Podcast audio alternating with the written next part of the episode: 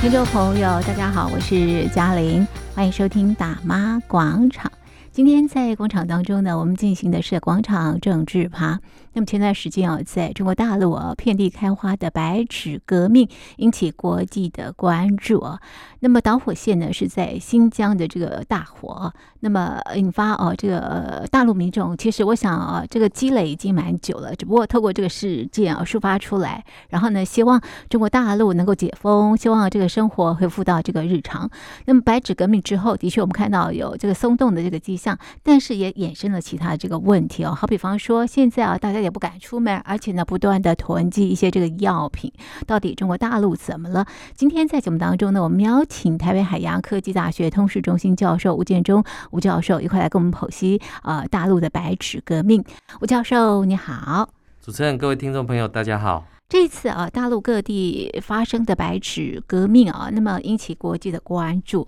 主要的这个是由表面上好像是因为新疆大火所引发的，不过其实它也透露出民众三年多来的这个风控啊，心里头的一些这个情绪跟这个不满啊。所以是不是一开始啊，先请吴教授来跟我们谈谈啊，这场白纸革命啊背后形成的一些原因？是，呃，我想这个呃，疫情已经过了三年左右，嗯那大陆的朋友也被共产党折腾了三年。对，那我们知道，疫情呃，从一开始的阿尔法嗯到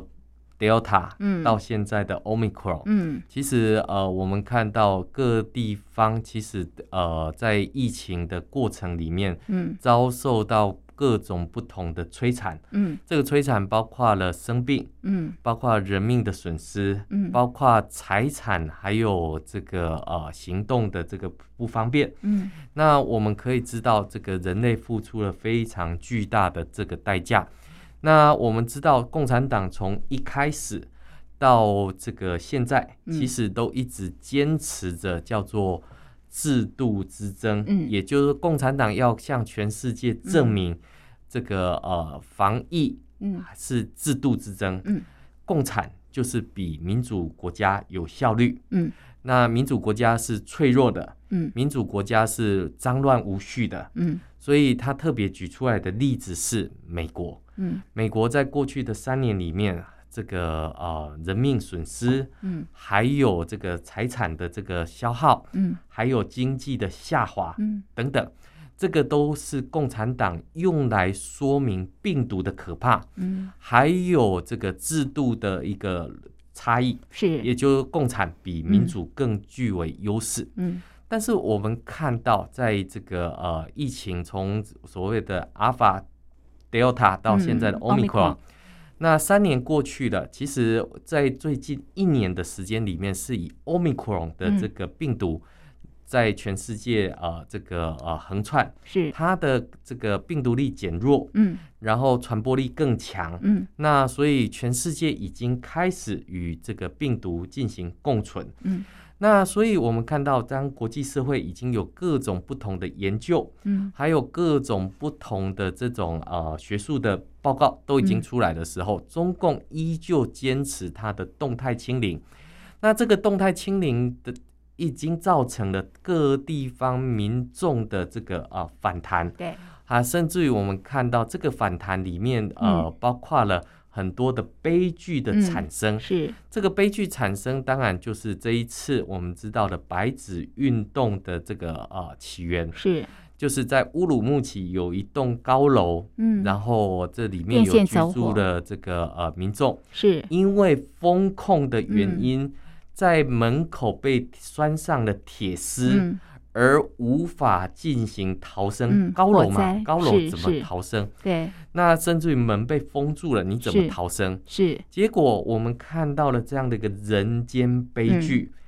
但是我们看到乌鲁木齐的官方嗯出来、呃开记者会的时候说了这么一句话，嗯这个民众自救意识薄弱，嗯也就是这个面临火灾的时候，这一群嗯民众啊、是没有什么自救的意识，嗯嗯跑也不会跑，嗯但这句话就激怒了整个全大陆的老百姓嗯，。是，为什么？因为其实，在过去三年里面，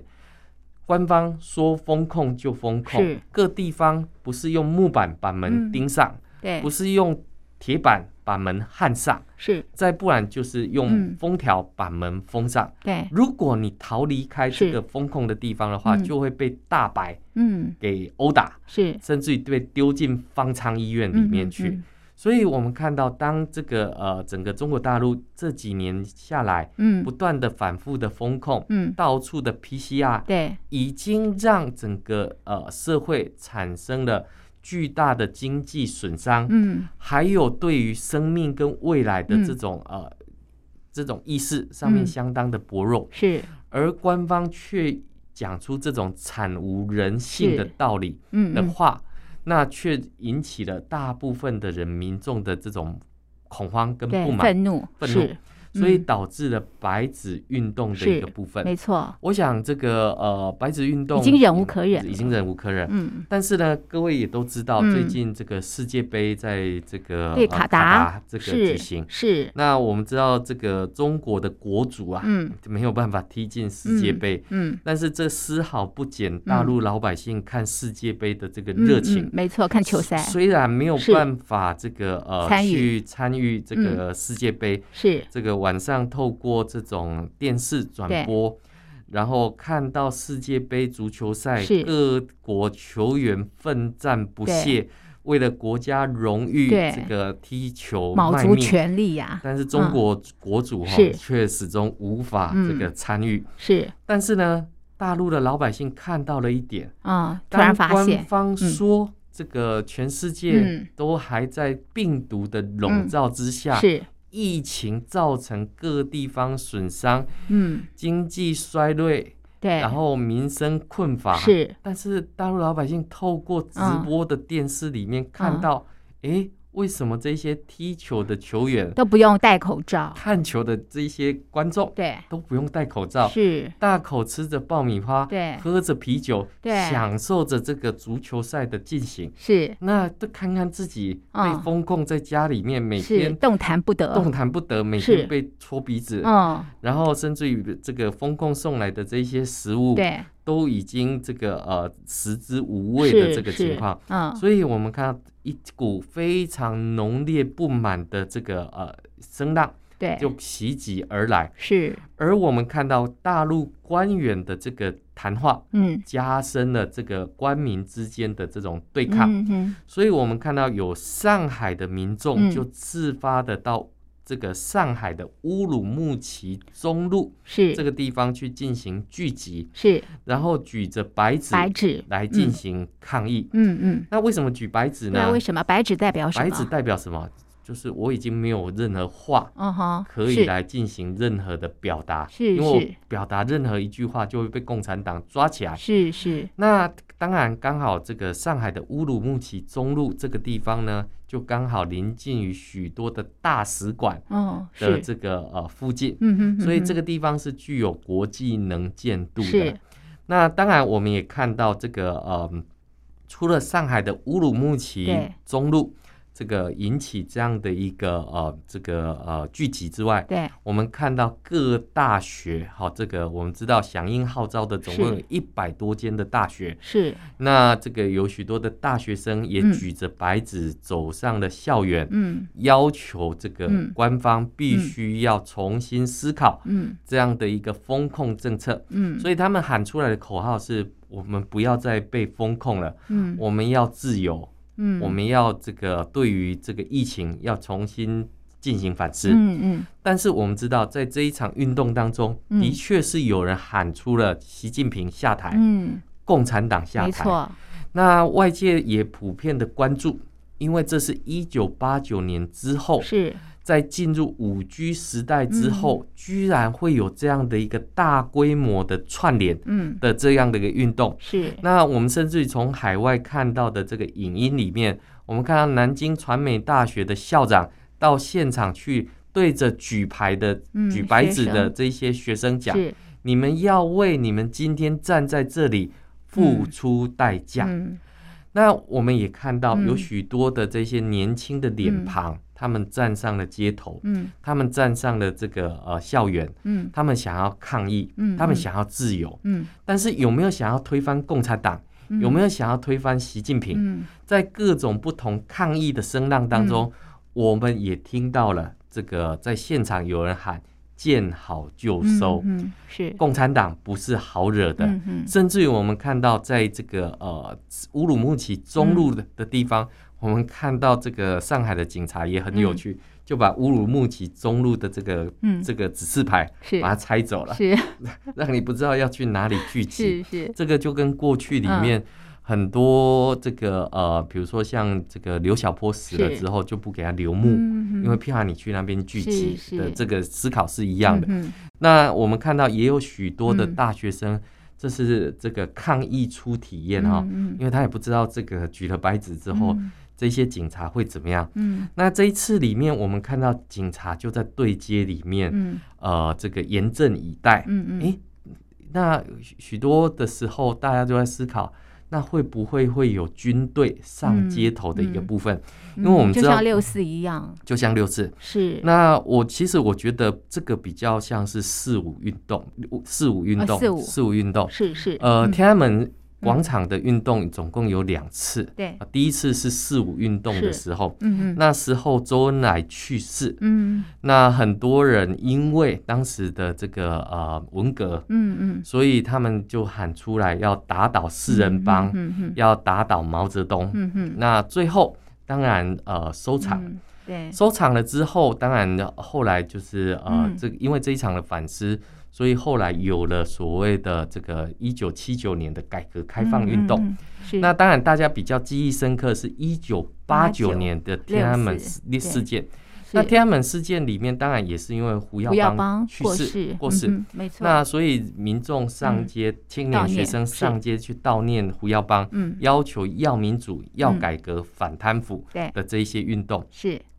但是像这一次白纸运动里面，到底是要反对嗯风控、要自由，嗯还是说要推翻共产党，嗯嗯要推翻这个嗯嗯这个习近平、嗯嗯这样的一个声浪，到底是有多大的一个部嗯分？嗯嗯因为我们是在海外可能不是那么的清楚。嗯不过这一波的浪潮，嗯也的确让外海外嗯觉得非常的胆战心惊。对因为我们知道，在这个二十大之后，习近平的第三任嗯连任之后，嗯那大家都知道他开启了这个呃没有任期的这样的一个限制，是所以面对这样的一个窘况，嗯面对这样的一个窘境，那习近平会怎么去嗯面对，或对会怎么怎么去处理处理？嗯，因为我们知道共产党一向哈，嗯他面对这个社会的动荡，嗯嗯他有几个方法，镇压他有几个方法。第一个叫做笔杆子，是笔杆子啊就哈传宣传舆论的风向，是是风要往哪边吹是，这个舆论就往哪边哦吹，带风向带风向，笔杆子。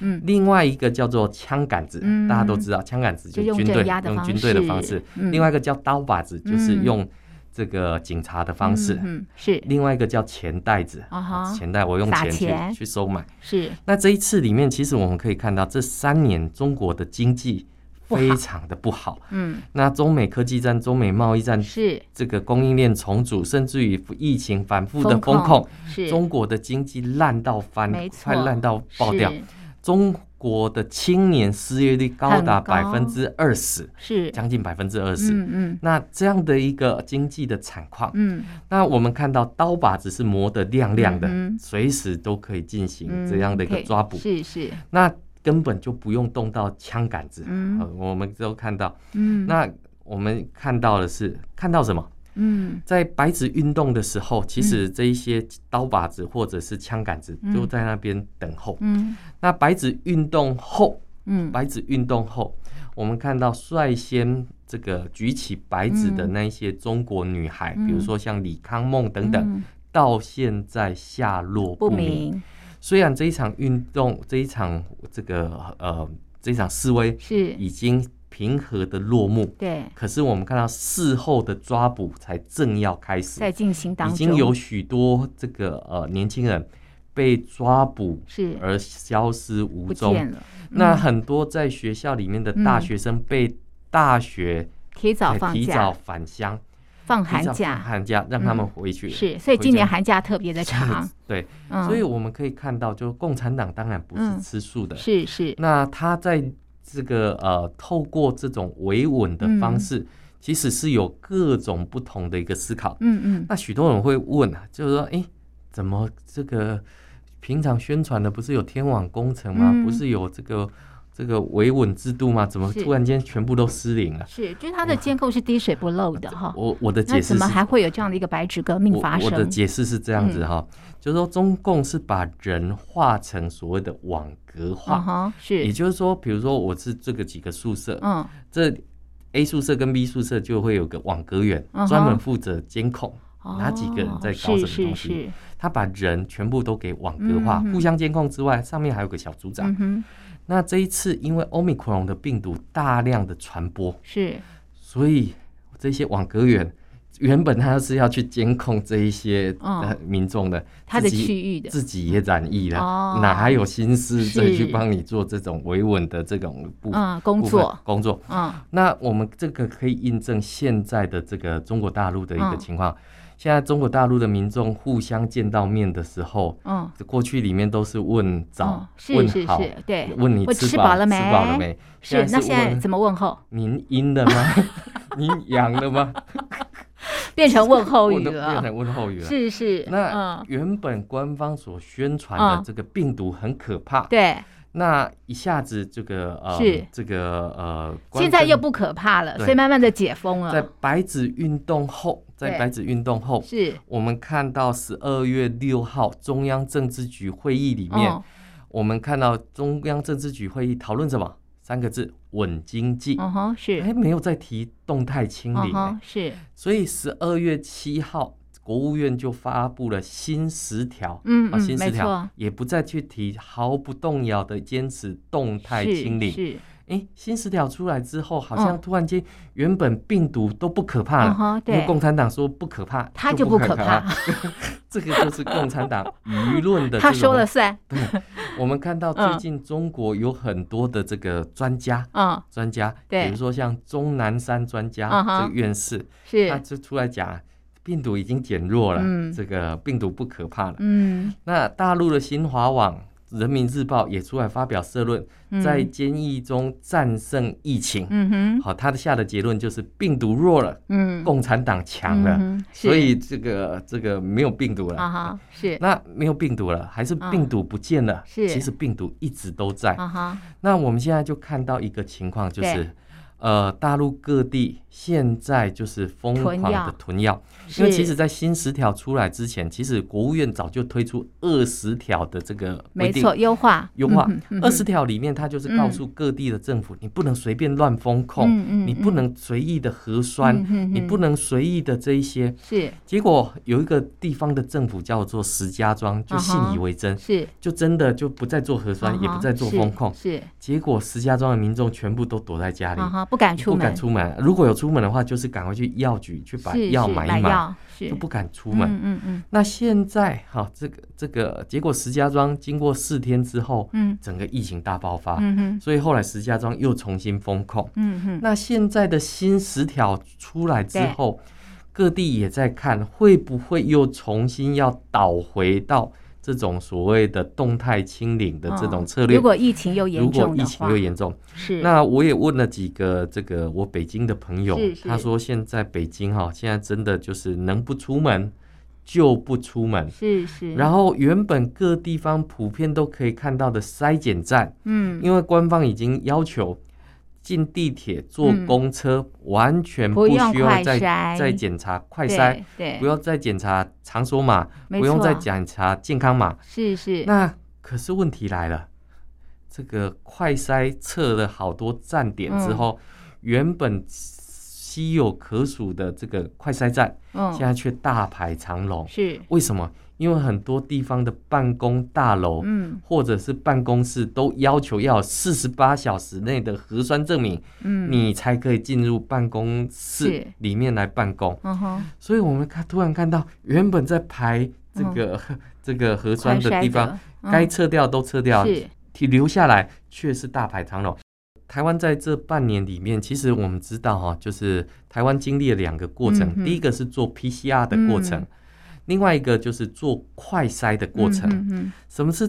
做 PCR 什么是做快筛，因为我们看到在大陆里面嗯核酸是个好生意，嗯，这个羊也可以做核酸，卡车也可以做核酸，是这是一笔很好的生意。哦吼那在中国做核酸是因为怕被党放弃，是所以他必须要去做核酸，要求认证，是，你才可以进入到哪个场所哪个场所，哦吼吼吼不然可是寸步难行，寸步难行。那台湾不一样，台湾求快筛的目的嗯是是为了求健康，是是，老百姓自己做这个快筛嗯哼是要决是是要看自己有没有染染疫，疫如果染疫的话，赶我快快去看就医生医或什么之类。是所以是台湾是经历了这个呃 PCR，、哦，又后来是因为病毒减弱之后，改用快筛嗯来做嗯这样的一个检定。嗯哼，而过去中共是不分青红皂白，所有人都全部抓来哦 PCR PCR 啊嗯哼验一验之后，全部把你丢到方舱里面去。那嗯所以对大陆的老百是姓来讲，已经习惯了这样的一个过程。嗯对突然间不做 PCR 之后，是他突然间觉得这有世非界常多的担心这，世界变得好不安全。嗯嗯，所以以我好多朋友都是吞了嗯很多的药。嗯我问他说：“那你在等什么嗯等？”染疫过 过，因为过去里 面这个呃，是这个被封控之后，对都抢着什么？对抢买菜，哦，对对在对，没啊等风错控，粮食对啊，等着封控。对啊，结果现在是抢买现在药，解封了，对，抢抢囤药，抢囤药，嗯，抢囤药，抢到那在香港那去那在了，等什么？嗯在等等染疫确诊等 确 诊。那所以我们看到天大陆哪的老百姓说啊，是这个世界已经折腾三年，真的真的好辛苦，中国的疫情现在才开始啊。嗯哼哼，所以，呃，就可以看得出来，这个中国的是老百姓其实是被瞎折腾了三嗯年哼左右的时间。是那问题是，现在在北京的发烧门诊、对急诊嗯对水泄不通，是太多人了太多人全部都挤在这个是地方里面。是而且现在北京或者是北方嗯，现在已经进入了寒冬的这对个太季冷节，了然是后感冒冒啊等等的这些是部分。那像台湾过去的做法是，先让嗯老年人是优先施打疫苗，对，而预现防在中国其实我们看到过去的三年里面，嗯中国忙着做什么？忙着嗯做 PCR。嗯哼是，明明中国最自以为傲的就是疫苗的这个接种率，对，可是实际上面老人的这个接种率哎很低，普遍不高。是啊是那所以接下来第一波会冲击到的，可能就是中国大陆哦的老年人的是这个情况。那现在不做 PCR 对就没有确诊人数，是所以我们现在看到大陆的老百姓为什么会人心惶惶，哦然后都躲在家里不敢是出门。是三里屯照理来讲解封了，应该大家可以。上街去可以看自由活动啊看自看足球啊，喝是点小酒，啊对没有啊人敢出门。是实体的经验有没有恢复？是还没有恢复，嗯而且也没有恢复的那么快，嗯因为我们看到很多的这个实体店面都已嗯哼经被疫情给哼打败了。，嗯哼嗯那现在突然间解封之后，嗯招商也还没有完全，嗯哼也没有完整。当然，更重要是没有人敢上街的一个是情况，嗯所以你就可以看到这一场白纸运动是不是促成了中国的这种动态清零的转变？嗯哼我们值得往下继续看下是去。是但是现在目前国际社会哈、对于中共的新十条的这样的一个颁布，嗯其实用呃 CNN 的话来讲，它叫做呃 a huge 嗯哼 change，叫做巨大的改变。嗯但是是是不是就从此就不再谈动态清零了？嗯我觉得还值得再看观下去察，再观察下去，是因为是接下来中共明年的两会召开对之前，我想稳人大政定协是很呃重要一个的很重要的一个部分。是那十二月呃，这个呃月初的时候有这个中央政治局会议，嗯大家众所周知，十二月中、接下来就是要召开中央经济工作会议，嗯那也就是来年的经济怎么办啊呢？是这个才是最大的一个问题。那现在看起来，这个呃大陆目前没有任何的解方，嗯哼那甚至于我们看到过去里面动态清零之下的经济下滑。嗯那甚至于我们看到共同富裕之下的这个打击资本，是已经让整个中国大陆的经济已经嗯垂垂死矣的一个情况。是所以我们看到，就是外界为什么看到中共在这个时候放开这样的一个动态清零，其中的一个解释就是因为钱袋子空了，哦，没钱袋了，钱袋子空了，空了会怎么样？连公务员的薪资都发不出哇，来。啊那很严重。现在，看到许多过去里面抓着大家去做 PCR 的大白，嗯，现在上街去讨薪水啊，哦，因为中是政，府的政策突然间转变，不需要再做 PCR 之后，不需要有这么多大白，嗯，他们的工资向谁要嗯去？是所以我们现在看到很多的影片，就是大白上街去维有权，不同的族 群去维权，维权，了，对，哇，所以你就可以看到，就是说是一场这个疫情，一场接着一场，对一，场疫情，让整个中国大陆其实嗯整个的这种变化，是或者是阴影的一个部分，其实有点荒腔走板，是不？加上你刚刚提到，当中国大陆封控的时候呢，那么呃，老百姓呢呃想赶快解除这样的封控，然后想恢复生活的日常。那白纸革命之后呢，其实已经松动了，对不对哈？然后呢，呃大家是可以恢复到生活的日常，但是老百姓又非常的害怕啊。那么到底谁造成这样的状况，让老百姓啊无所适从？是，呃，我现在比较担心的嗯是哈、这个会不会像是七千人嗯大会的时候，嗯嗯，习近平用来这个叫做引蛇引蛇出洞吗洞的这是种做法？是是，因为我们看到到现在哈、其实我还蛮悲观的，嗯就是。